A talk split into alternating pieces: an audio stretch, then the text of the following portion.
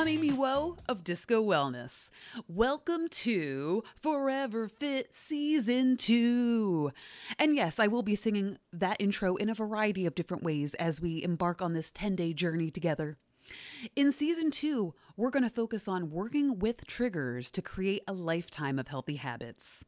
This series of interviews will bring you personal stories of triumph, the science of motivation and habits, inspiration and tips to help you thrive, physically and emotionally, no matter what life throws your way. And I couldn't imagine a better way to kick off this series than with Tamsin Astor, who invites you to change your habits and change your life. Are you a self-driven nurturer who rarely makes time for your own needs? All other voices demand immediate attention and leave little time for personal care. We make 35,000 decisions every day, leading to decision fatigue.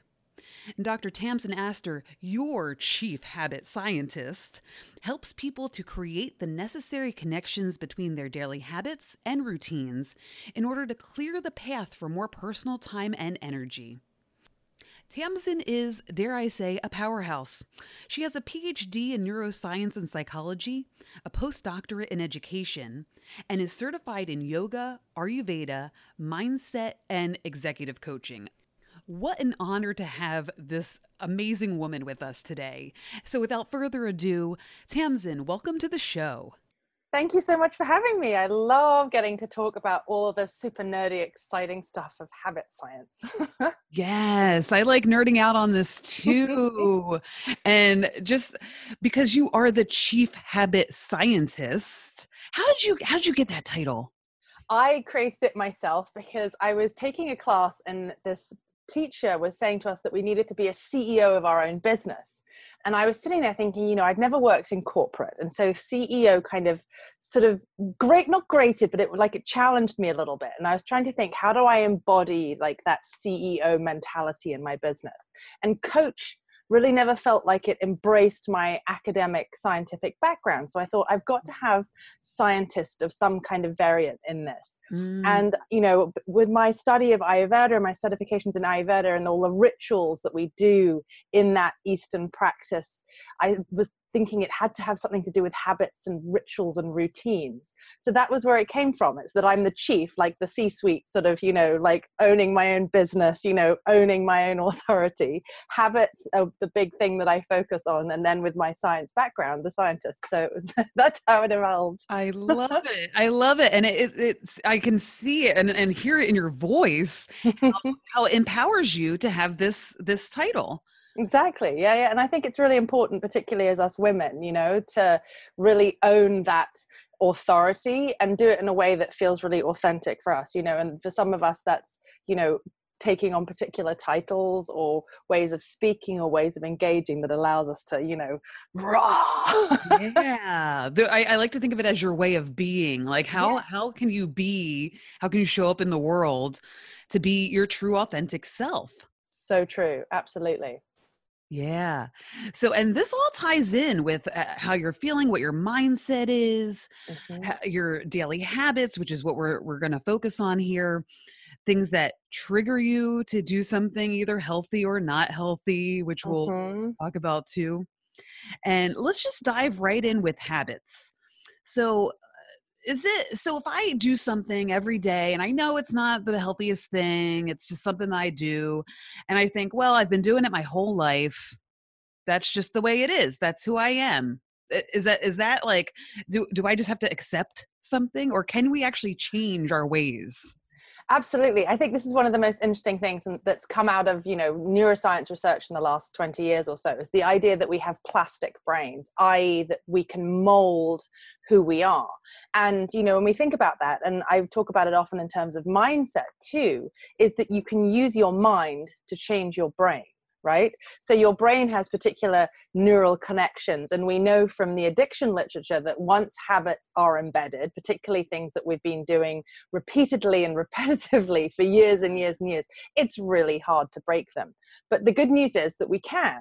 And, you know, what we know about the way that the brain works is that, you know, the thing that triggers the habit and the reward that we get from the habit, the beginning and the end of the habit cycle, are the bits that we have the most access to in terms of where they're occurring in the brain. They're occurring in the frontal cortex. So when we look at a habit that we've been repeatedly doing for years and years and years, and we know is no longer serving us, we can step back and be our own habit scientists and look, what are the triggers and what are the rewards, and start to break it down. So let's talk about that a little bit more. When you see the trigger, so let's say, just for simplicity, like the habit is having a glass of wine at the end of the night, at the end of your day. Mm-hmm. And you start to realize that that's been happening every night, and it's harder to wake up in the morning, mm-hmm. and I'm not feeling as positive, or I'm not feeling as energized mm-hmm. the next day, mm-hmm. but it's so ingrained. Like that's my way of winding down. So let's say like time could be a trigger, right? So it's like that time of day, that wind down time of day is the trigger. Mm-hmm. How do you acknowledge the trigger and then make a shift? So the first thing is you have to notice what it is that you're doing, right? So that you've articulated that, you know, when I get home from work, I transition, and the transition I make is to have a glass of wine, right? That's part of my transition experience. Mm-hmm. So that's the first bit, is figuring out what's the situation. It's the time, it's a change in situation.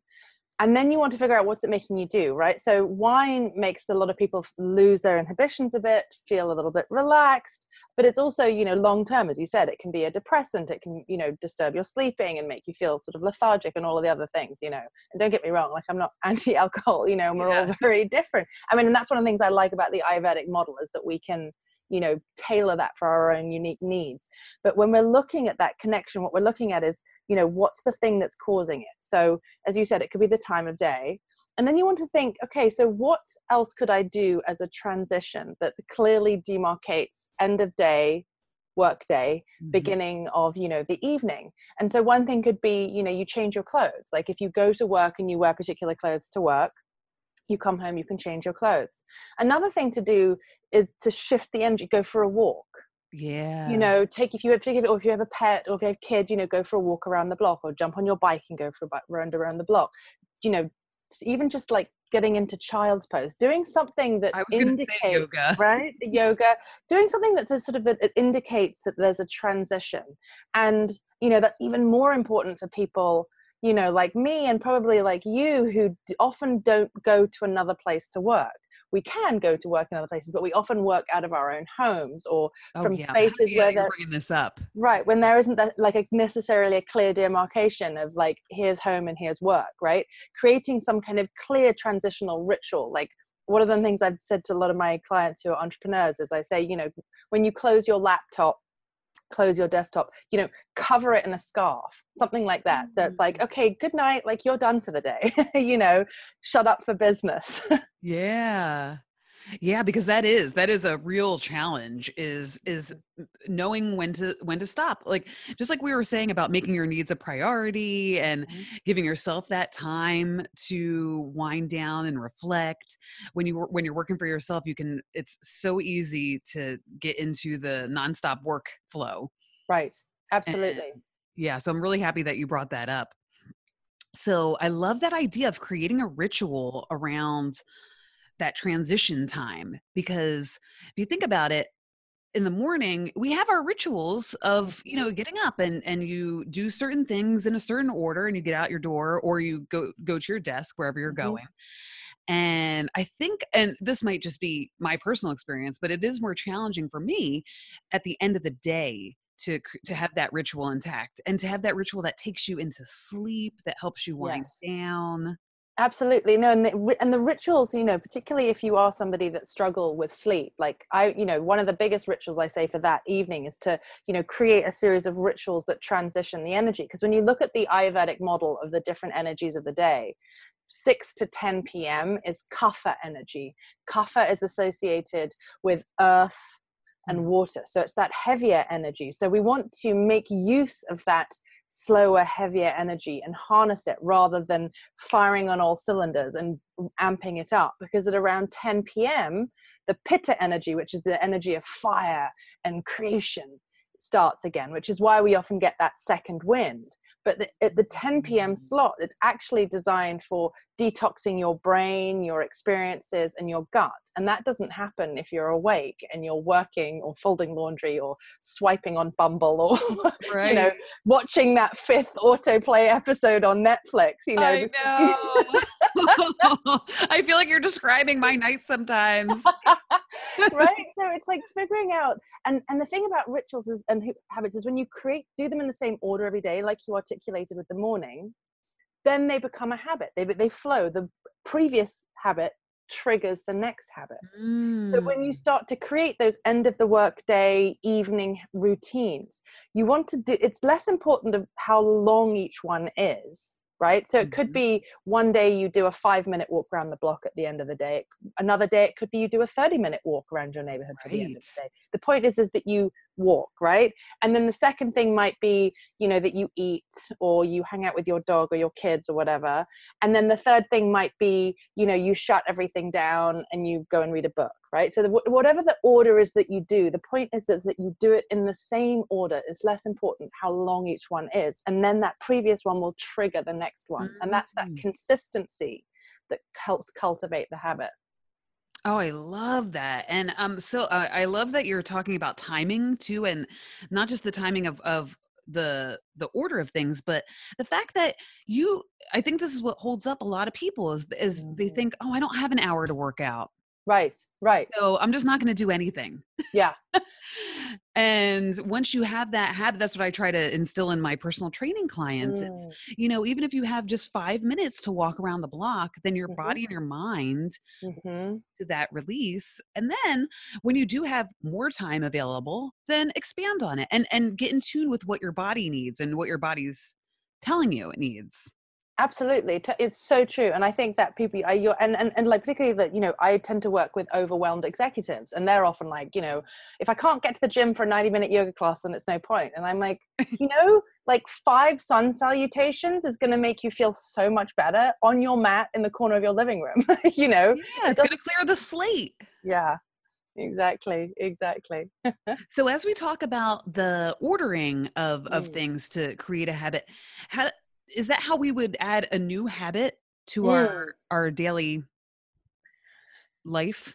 Sure. Yeah. So, I mean, adding new habits is slightly different from changing habits, right? So adding a new habit, the first thing which I just sort of touched on is consistency. You know, it's much easier to add a new habit if you commit to doing it every day than if you commit to doing it once a week or twice a week or 3 times a week. So, you know, with exercise, I'll say to people, do it every day. And some days it can be 10 minutes, some days it can be an hour. But the point is to try and commit to doing something every day, right? Yeah. It's also much more helpful when you cultivate a new habit to do it at I call this the 3 S's of cultivating a new habit, right? Yeah. And so that doing it at the same time every day. So doing it, you know, after you wake and before you eat breakfast, or in your lunch hour, or in that transition period between going home and your evening starting, right? So doing it at the same time every day. So then the energy starts to create a trigger for it. The time of day starts to create a trigger because, you know, different times of the day have different energies.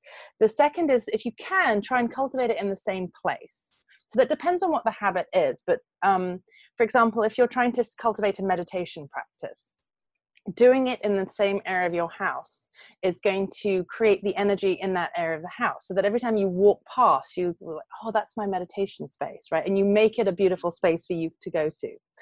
The third big S, right? So the same time, same place. The third is what it's called the sandwich trick. And that's slotting your habit in between 2 things that you always do consecutively. So if there's a strong connection between 2 current habits you have and you want to add a new one, slotting it in between those 2 is more likely to make it stick. That makes sense? Can you give us an example of that? So if you want to add, say, a walk around the block or 10-minute walk, because we all know how fantastic walking is for our psychological health, for our creative health, for mental health. Like, it's just, it's amazing. We've been doing it for, thousands of years, tens of thousands of years as humans, and sometimes we just think we have to go to the running machine at work. It's like, actually, no, just walking around your neighborhood is going to, it's going to give you a whole load of benefits. So if you want to add a morning or an evening walk, it would be to slot it with between two things. So for example, if you wake up every morning and you, go downstairs, you make coffee, and you then you go back upstairs and get dressed and shower, right? So what you want to do is slot that between the making coffee and getting dressed, right? If those two things you always do every morning, or at the end of the day, if you always come home from the day, you park your car and you go straight into the house. Before you go into the house, walk around the block, right? Yeah. So do it between two things that you always do in a connected manner. If at work you, say you're somebody who is an executive and you sit at your desk and you eat lunch to, speed up your, your day, right? And take less time, and then maybe you then go for a walk to go and get a coffee from the vending machine or the cafeteria. Before you get your coffee, leave the building and go for a walk, right? So slot it between something that you always do that's connected, because it's more likely to stick and you're more likely to get the neurological connections firing there. That makes so much sense. And especially the idea of, because I witnessed that in my own practice of working at home. If I am on a call, like right now, Tamsin, I'll tell you, I have my running shoes on, because as soon as I'm done a call or like a series of emails or an hour at the computer, I get up and I go for a walk. And depending on how much time I have, I go out for as long as I can. And it's so amazing how that really hits the refresh button. Totally. Getting outside, getting outside. And when you're working in a building and you're in that office culture of, I have to be at my desk, I have to be producing, I have to be, have to, it can be very restrictive. And I found that when I did, for very short periods of time, work in office spaces, going on that walk and recruiting other people to go with me, that was always a fun and helpful thing too, because then you have accountability. Absolutely. And accountability is a huge part. I'm really glad you mentioned that as part of cultivating a habit, because having other people who will hold you to that, who see that, who value that, and will support you. So they're what I call the supporters, right? So, when we're cultivating a new good habit, which, might be, adding exercise, adding meditation, adding some kind of benefit to our lives. Some people sort of freak out because they'll see it as you're judging them because they're not doing it, right? And they'll try and like pull you back. I call those the, the enablers. They're the ones that when you're saying, I'm going to add exercise, they're like, have a donut, those ones where you're like, I'm going to make this change. And they kind of, and then the other ones that have that kind of, when Harry Met Sally, oh, look at what she's doing. I'll have some of that, I'll have what she's having. And they have that kind of, and finding people like that who can text you and go, I'm going for a walk right now. Are you going to do it? If they're not in your if they don't live near you, or if you work with them or near them that can join you on that, and also creating verbal accountability is also really key with habits, So, the way that our mind body works is if we can say stuff out loud, we're starting to create the neurological connections between where we are and the habit we're trying to cultivate. It's a little bit like the vision work I do with my clients, the whole sort of law of attraction piece. What we're doing is if we're wanting to go in a new direction, create something new, we have to talk about it. We have to write about it. We have to articulate it in as many different ways we can. We draw it, create vision boards, make lots of things that express that intention so that we can connect where we are now with where we want to be. And that's part of accountability. So, visual tracking as well is another great way of creating accountability. I'll say to my clients, I get a huge amount of free calendars, donate to this charity, here's a free calendar, like keep a couple of those, hang them on the wall. When you're adding a new habit, check it off every day, because there's nothing like looking at, wow, I've walked around the block every day for 10 days, or I've meditated every day for 15 days, or I've journaled for, or I've, reached out to clients. You can do it for, your work too. I've, cold called, done my social media, whatever it is, this new habit that you're cultivating. Seeing that visual reminder and a reminder of your success, particularly when you fail, and you forget a day or two, or you're sick, or you don't feel inspired. And it's easy to get stuck in that, well, what's the point? You know, I've fallen off the wagon. If you've got that visual reminder, you can look at it and go, yes, I haven't done it for 2 days, but look, I did it for 16 days before that, you know, right. Which can create that energy of getting back into it again. And that's, I love that you just brought that having a setback into the conversation, because our whole first season was all about coming back from a setback. Ah, perfect. And yeah, it is. And this is kind of piggybacking on that, because just like what you said, building a new habit, it takes time and it takes dedication. And do you, I'm sure, you know, isn't it 66 days, or there's a certain like scientific number of days that it takes the brain to create that new pattern? The new habit. Well, you know, I mean, it's interesting, the habit science, like when you look at how long it takes to create that, it's a huge window. It's like 21 days to a year basically to create a new habit, depending on, you know, what the habit is, how motivated you are, and all, you know, so all the other bits that play into it, you know, because often, particularly I found with mothers, they get pulled off track by the needs of others, you know, and so creating a new habit involves, you know, being really connected to your bigger why. Like, why is this habit important for me? Because often people will fall off, or they'll get pulled away from other people by, you know, distractions of life, right? So that's why there's a huge variance in how long it takes to create a new habit. And the big thing really is, when people fall off the habit, is just to get back on again and be kind and gentle with ourselves. You know, it's so easy to sink into that negative self-talk and be like, well, you know, I blew that one, so forget about it, you know, rather than going, you know, I'm human, like I messed up, I'm going to get back on and give it a shot and try again. And so much of what you're saying, I hear the yogi in you, because, you know, it's like you're in a difficult pose, or in a pose that's challenging, and you fall out, and the teacher says, you fall out. Yeah. Just right. Come back into it. Well, and also that, I mean, that also relates to the thing of failure too, which I think is really interesting, because, you know, failure is one of our greatest teachers, you know, and so when you're creating a new habit, and one of the things I'll often tell my clients, they'll freak out, they'll go, you know, I'm going to stay with family over Thanksgiving, right? And I know I'm going to be thrown a whole load of food that I don't like and doesn't suit me, and I won't be able to exercise, and I won't be able to meditate, and oh my God, my mother-in-law, and you know, and I bet you my cousin is going to bring up Trump, and you know, and you know, people get all freaked out, right? And I just say, you know, use that as information about your habits, right? So for example, when I travel, and my family's all in Europe, and I fly back and forth and travel a lot, and also traveling's my hobby, so I'm like, any reason I can get on a plane and go somewhere new, bring it, right? Yeah. But it means then that I'm sleeping in different places, having access to different food, you know, my exercise routine changes. And so what I start to learn about myself is, when I don't meditate for 3 or 4 days, I start to get really grumpy, and my fuse really shortens. You know, if I don't have a lot of plant food, like a lot of green stuff, I can go 3 or 4 days, and then I start to get bloated and uncomfortable, you know. So I start to notice, like, what are the things, how long does it take before my body or my mind is going, beep, beep, beep, beep, beep, beep, beep, beep, make a change. So you can use that as information. You know, how do I manage sleeping for less hours a day?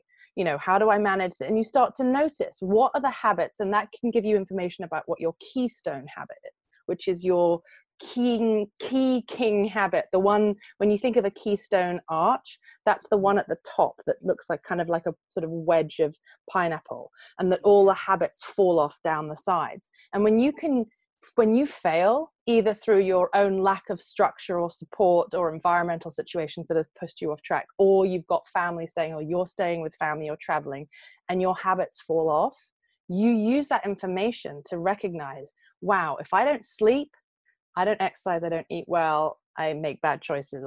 If I don't meditate, if I don't exercise, you know, and we all start to notice, what are the habits that really guide us and support us and nurture us? Yeah, I love all this. And is this stuff that you have in your book? I do. So you have a book called Force of Habit: Unleash Your Power by Developing Great Habits. Love that. It sounds empowering. Thank you. Yeah. Like raw. Yeah. Unleash this habit force. Right, exactly. And I wrote it to be, you know, a book that you could read in kind of 75 minutes, you know, cover to cover, or you could just dive into a particular chapter on a particular kind of habit, because, you know, so often, I don't know what you're like, but I'll, you know, look behind me. I know people can't see it, but on my, I am like, you know, got a lot of beautiful books organized by color, which is very inspirational for a designer like me. So, you know, I'll often buy like self-help books and I'll be super excited and motivated and I'll be on like chapter 3 and then I'll go, and I don't finish, you know, and so when I was writing my book, I thought I want to make it one that you can read from start to finish. And then, you know, or if you just look at it and you think, oh my goodness, I really need help with my sleep, I'm just going to go straight to the sleep chapter. So it covers, you know, the sort of vision piece of like what motivates you to get your habits on track. And then the key habits that I found with working for clients for a number of years is sleep, eating, and exercising are those really key habits, which if you start to make some headway into organizing and structuring in a way that benefits you, really helps. And then your relationship with yourself and others. So that mindset piece of, you know, are you taking the time to stop? Because we fill our heads with so much crap from, you know, other people and the rest of the world. And then all of the oughts and the shoulds and the musts and the I ought to look this way, I ought to like this, I ought to want to do, you know, and learning to step back and go, but what's my ideal self? Like, who am I really? Like, what really turns me on? Not what, you know, I should like because I'm a white middle-class woman, or I should like because that's what my family structure said I should, or I should like because I've got this kind of education, you know, or my partner thinks this or whatever. Yeah. And it sounds like such a creative approach to who you are and to really being who you are. Right. And I think that's really important with all of this. And that's one of the reasons why I got certified in Ayurveda. Like, Ayurveda to me is really allows for that personal creation of your own life, right? Of the rituals of your own life. Because so often, you know, you're like, you turn on Facebook or Instagram and you're keto and then the fasting and the this and the, you know, and then it should be vegan and then it should be the 5 meals a day and then it should be the, and you're just like, like, which one am I supposed to do? You know, and then you should be doing the HIIT workouts. You should be doing this kind of exercise, you know, and so you get sort of overwhelmed in the, like, this is the right one. No, this is the right one. This is like rabbit, you know, you lose touch with what is right for you. You don't even know how to identify what's right for you. Right. And I mean, it was really interesting to me that I ran a half marathon, gosh, it was a decade ago now, to raise money for a charity when my son was battling cancer, because I am not a natural long distance runner. And I wanted to struggle and suffer a little bit, like alongside him as he had his chemo, and so that I could raise money for charity. My body did not like running at all. Like, I put on 30 pounds, even though I was running like 20 miles a week, teaching yoga, 2 toddlers, one in hospital with cancer. And I remember going to the doctor and going, I don't understand. Like, I'm doing more exercise. Why is my body like putting on weight? They did all these tests. They couldn't figure it out. Is your adrenal this? And they eventually just said, I don't think your body likes running. And then I started studying Ayurveda and got certified. And my profile is, when I do that kind of hardcore exercise, even though on some level it feels familiar to me because I'm very high vata, which is all about movement, it actually massively depletes my system. And so my body goes into sort of panic starvation mode and holds onto calories in a state of like massive trauma. Because it's like, what are you doing to me? What are you doing to me? Yeah. It's all stress too. Right, like the cortisol, because you're producing so much cortisol and stress. Right. It's like, I'm holding on for dear life because I don't know what's going on. Exactly. And so I was like, well, there we go. And that's why running didn't suit me, you know? And whereas before, you know, everyone's like, running's a good exercise, you know? And it's like, well, yeah, for certain types, but not for my type, you know? Yeah. I love the, I always say I love. I do. I love the idea of connecting with yourself and figuring out what is going to serve you best, what's going to make you feel your best, and not feeling like you have to follow the trends. Right, too. And I think that's really key. Like, you know, I'm also a Buddhist, and most of my Buddhist friends are vegan because of the animals, right? Which I totally get. And, you know, my book has a vegan recipe book in the back. because a lot of people, when they start plant-based, they get freaked out, right?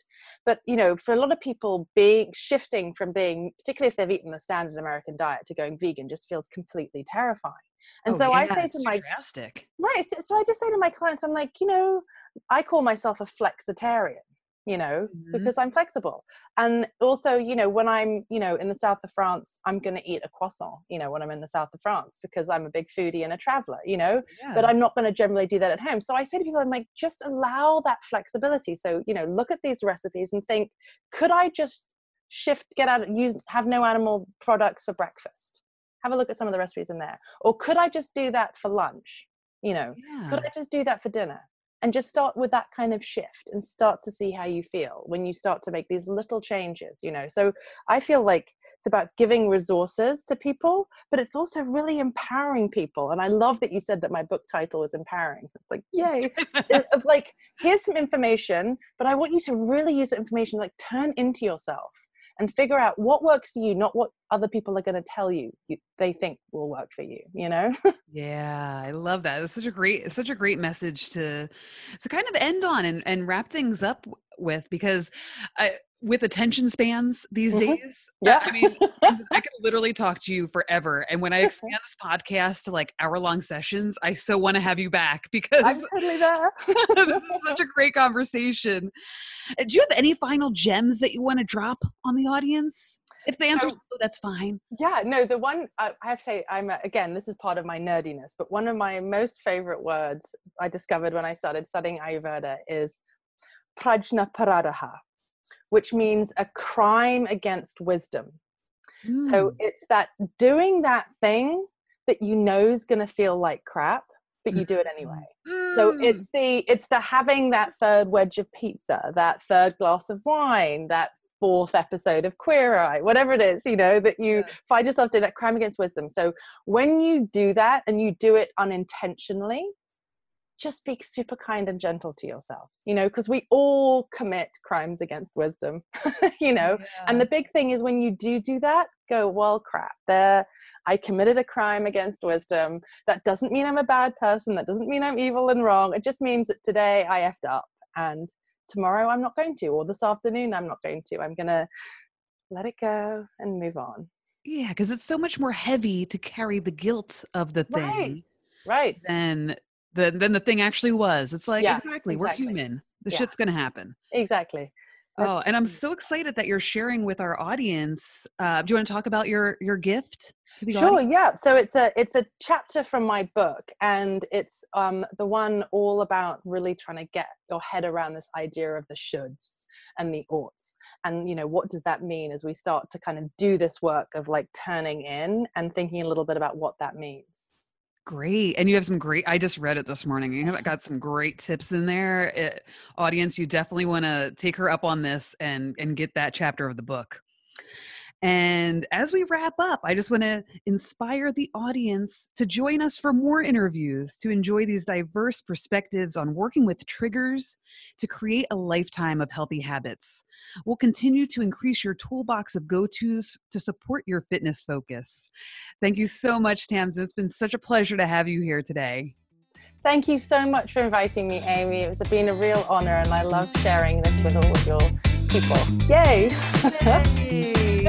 All right, that's it for now. Stay tuned for more episodes.